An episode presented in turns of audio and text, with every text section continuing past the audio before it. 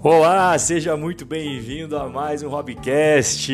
Feliz 2021 para todos vocês. A última vez que eu conversei com você, cara, foi no ano passado, você lembra? E aí, teve as festas de final de ano, eu aproveitei todo esse período para gravar várias e várias aulas para o meu novo curso de investimentos exterior. E cara, vai muito tempo, vocês não têm ideia, é muito trabalhoso. Além disso, eu sempre estou postando vídeos no YouTube, eu não paro com os vídeos no YouTube, respondo a galera no Insta, né, stories e tal. E aí, o Hobbycast acabou ficando um pouquinho suspenso todo esse tempo, porque o dia só tem 24 horas. E teve alguns dias, cara, que eu tava dormindo 4 horas. eu estava dormindo 4 horas. E aí eu comecei a meio que ficar meio baqueado. E aí eu falei, não, calma, né? Não vai terminar bem essa história aí, não. Mas enfim, o curso tá aí, tá pronto. Uh, daqui acho que alguns dias o pessoal da minha equipe já vai começar a divulgação. Falando em pessoal da minha equipe, deixa eu contar uma coisa para vocês. Vocês sabem, né, que os meninos que trabalham comigo são todos meninos novos. Eu adoro eles, eu adoro eles, né? Como a gente tem uma diferença de idade é, bem grande, eu vou fazer 30 anos em março, eles têm na faixa dos 18, 19, 20, essa faixa, são bem novinhos, né? Nenhum deles tem conta em bancão, tudo fintech. Inclusive foram eles que me convenceram a fazer conta em fintech, tá? Mas isso daí é assunto para outro Hobbycast. E aí eles, eles voltaram das férias diferentes né? Que entre a férias de verão, a molecada realmente, né? Um deles voltou com o cabelo todo amarelo. Ele, ele tinha um cabelo preto, preto, castanho, não, não sou bom de cor, tá? Cabelo escuro. Ele voltou com o cabelo completamente amarelo, cor de caneta marca-texto. Eu falei, meu filho, que isso? Ele, pô, Rob, é, é meu swag, tá na, tá, tá, na, tá na moda. Ah, teu swag, ah, tá bom. Aí o outro fez um negócio no cabelo e não pintou, mas foi um negócio bem diferentão. Ah, raspou a sobrancelha, fez uns, uns desenhos na sobrancelha, assim. Eu falei, que isso, meu filho? Pô, Rob, tá mó na moda, MC tal faz isso, MC tal, MC tal. Tá bom, tá bom. Rapaziada, vocês não tem ideia, os moleques voltaram voando, trabalham como ninguém, tá? Senão eles não, tá, eles não estariam junto aqui comigo, porque tem uma, a única coisa que eu que eu exijo das pessoas que trabalham comigo, eu não me preocupo é, com muitas coisas assim. O que mais conta para mim é o comprometimento, é a pessoa ter disposição em aprender e disposição em contribuir e trabalhar. É só isso, cara. Eu, eu, eu não me preocupo muito com credencial, eu me preocupo mais com o perfil da pessoa, se ela quer aprender, se ela quer crescer. Isso que mais conta para mim. Não só para o pessoal que trabalha comigo, mas é, na vida de modo geral. Né? Eu não ligo muito para os seus títulos, para os seus credenciais para as siglas que você tem no seu nome, né? Um doutor antes do nome ou qualquer coisa assim. Eu me preocupo mais com a sua vontade. É isso que, é, que me atrai mais a minha atenção. Bom, bom. então aí a rapaziada tá que tá daquele jeito, né? Mas enfim, então eu tô fazendo esse hobbycast porque Muitas pessoas mandaram aí mensagens no, no Insta. Rob, volta com o Robcast, volta com o Robcast. E eu estou aqui novamente conversando com você para a gente trocar uma ideia. E, e assim, o primeiro ponto que eu quero falar, infelizmente, o ano de 2020 foi um ano em que todos nós passamos por muitos problemas, né? A crise, tem, tem vários Robin Holders que perderam emprego, vários Robin Holders que acabaram é, se magoando bastante na crise financeiramente, né? Alguns empresários perderam bastante dinheiro, não foi, alguns sofreram um pouco, outros sofreram muito, mas acho que não teve ninguém que falou, nossa, é, eu não sofri nada na crise. Né? Todo mundo ficou restrito na questão da, de liberdades, todo mundo teve algum problema financeiro, todo mundo é, ficou meio mal da cabeça, psicologicamente falando. Não é fácil você ficar em casa o tempo inteiro. Afeta, né? Nós somos seres humanos, você fica trancado em casa, você fica meio doidão mesmo. Muitas pessoas é, brigaram com a esposa ou a esposa brigou com o marido. O número de divórcios cresceu no mundo inteiro, cara. Você acredita nisso? Esse período de pandemia, os, os números de pedidos né, de divórcio, que nos Estados Unidos eles contam a partir do momento que a pessoa protocola o pedido. Né? É, foi nas alturas, assim, é impressionante. E, então o ano de 2020 foi um teste muito, muito complicado. Só que eu, em 2020 eu sempre falava, olha A gente está passando por isso agora, mas a conta disso tudo vai chegar em 2021 para frente. E eu lembro que eu falei isso até numa live uma vez, e aí uma pessoa falou: Ah, mas é, isso não importa. Né? A conta não importa, importa a gente focar agora. Eu, eu, não estou falando que agora não importa, com certeza importa, mas lá na frente também importa, porque a maioria das pessoas, a grande maioria das pessoas, elas vão passar aí o ano de 2021 e aí vão passar também pelo ano 2022, vão passar pelo ano 2023. A esmagadora maioria vai passar por todos esses anos e a conta vai estar tá lá para eles pagarem.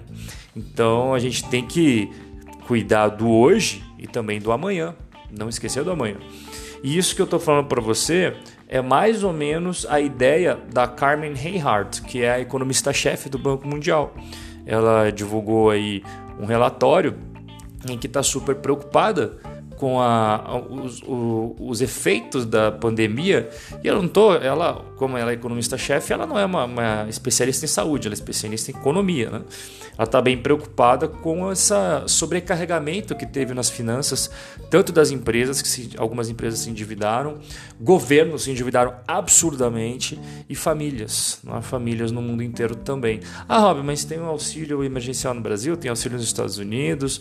É, é verdade, claro que tem, isso ajuda ajudou, ah, mas ao mesmo tempo a gente tem que entender que isso uma hora vai passar, isso vai acabar e todos esses efeitos temporários desses auxílios vão, vão se esgotar também. Né?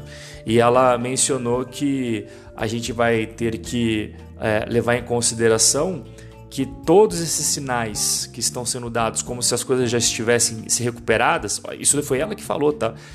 Qualquer comentário sobre recuperação é enganoso. Então, é, todos esses dados positivos que a gente vem vendo, é, a grande realidade vai ser quando os estímulos forem retirados.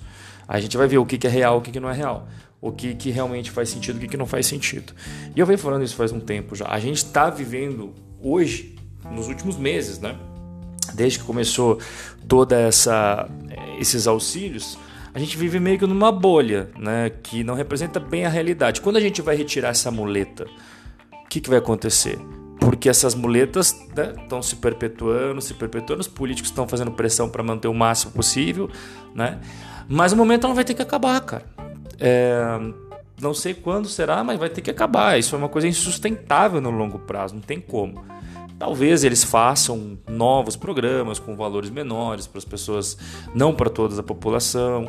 Mas, por exemplo, isso que está acontecendo nos Estados Unidos, esse programa é super custoso. Até o programa para o Brasil é custoso, né?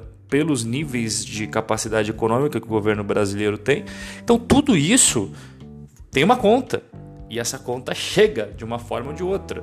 Ou através do endividamento, você tem que quitar a dívida pública, né? E dívida tem custo, ou através da emissão de dinheiro para pagar a conta, e aí acaba gerando inflação, que é. Inflação é uma espécie de imposto disfarçado para a população. Quando você paga o imposto de renda, você vai, ah, você sabe que está saindo do seu salário 27,5%.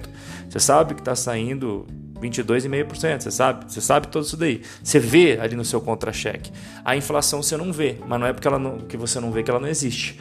A inflação ela vai corroendo o seu poder de compra. Então você nunca vai pagar um imposto chamado inflação. Ah, tá aqui no meu olerite, ó, desconto da inflação. Mas ela existe, meu amigo. É só você ir no mercado, você comparar os preços. Como eu, eu sou solteiro, eu moro sozinho, eu faço minhas compras. Eu não gravo todos os preços, vou ser sincero para você. Mas algumas coisas eu gravo. Por exemplo, coisas que eu costumo comer todo dia, carne carne subiu absurdamente, muito mais que qualquer é, inflação oficial aí do governo. Pra você ter uma ideia, tem algumas peças de carne que eu lembro do preço chegaram a subir 100%. Eu lembro do preço de cabeça. Não só isso, teve várias outras coisas que subiram também, mas a carne é algo que me marca bastante. Então, eu, eu, eu sei que o meu mercado não é o índice oficial de inflação, mas isso pesa, pesou. Eu vi várias coisas que pesaram na, na minha vida, né? E a sua com certeza também, tá? Então, é, todos nós estamos dentro do mesmo barco e eu espero é, que os governos. Eu, eu, eu, não espero muita coisa dos políticos, mas pelo menos agora eu espero que eles tenham um pouquinho de consciência da, na necessidade que o Brasil precisa de fazer certas reformas, senão as coisas não vão terminar bem. E um reflexo, eu quero até falar aqui para você, uma das coisas que você pode acompanhar como que o mundo vê o Brasil é através da cotação real e dólar. Isso é um termômetro muito bom para você acompanhar. Então, quando você vê um real se desvalorizando muito em relação ao dólar, significa que tem algo errado dentro do Brasil que os brasileiros não estão percebendo, mas quem está fora está vendo. Porque a gente vê o Brasil com uma visão apaixonada. O gringo ele vê o Brasil com uma visão racional. É a mesma coisa que se pedir para um brasileiro dar opinião sobre a Bolívia, é, para dar opinião sobre a Colômbia, para dar opinião sobre o Peru. Você vai dar uma opinião 100% objetiva e racional, porque você não tem nenhuma ligação emocional com esses países. Você não é peruano, você não é boliviano, você não, não, não, não tem rabo preso com ninguém da Bolívia, do Peru. Você vai falar o que você pensa, pô. E o gringo, ele tem a percepção sobre o Brasil como se fosse mais um país. Nós, como brasileiros, temos uma visão mais apaixonada. Porque a gente morou no Brasil, porque a gente fala português, porque a gente tem amigos brasileiros, porque a gente tem família brasileira. Temos várias lembranças dentro do Brasil. Tudo isso conta na hora da gente chegar a uma decisão.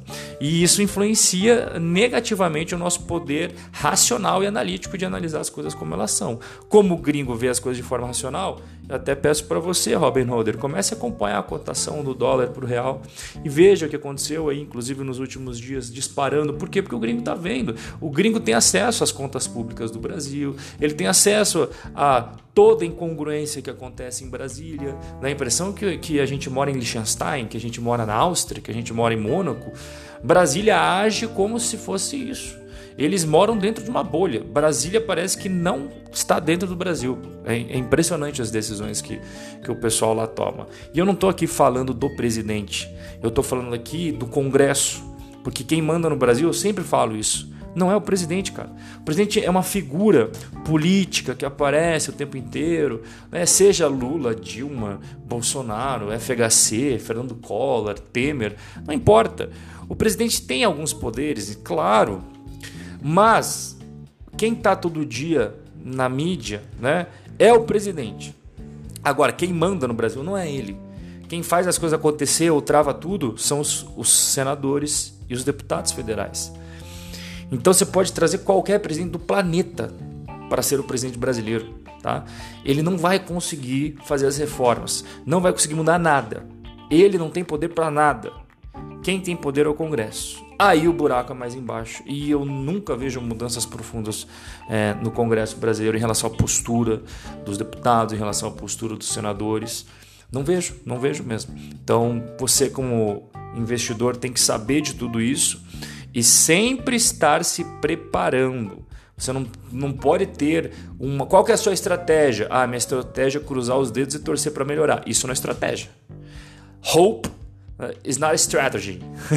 a esperança não é uma estratégia válida para você dentro do mundo dos investimentos. Então, uh, você precisa sempre estar tomando providências para proteger o seu patrimônio e também o patrimônio das pessoas que você ama. Quando eu fiquei sabendo, é, é claro que a gente aprende isso com o tempo, né? Não, não, é, eu não, não nasci sabendo disso a gente tem um estalo, a gente começa a estudar, a gente começa a ver, entender a posição do Brasil no mundo, a gente começa a entender também é, como que o mercado financeiro funciona, a importância do Brasil para o mercado financeiro, a importância do Brasil para a economia global, a importância do Brasil para a geopolítica global, né? qual que é a força que o Brasil tem comparado, por exemplo, à força é, dos Estados Unidos, à força de uma Alemanha, de uma Holanda em questões políticas.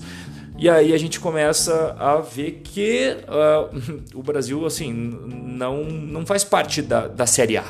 O Brasil faz parte da Série B.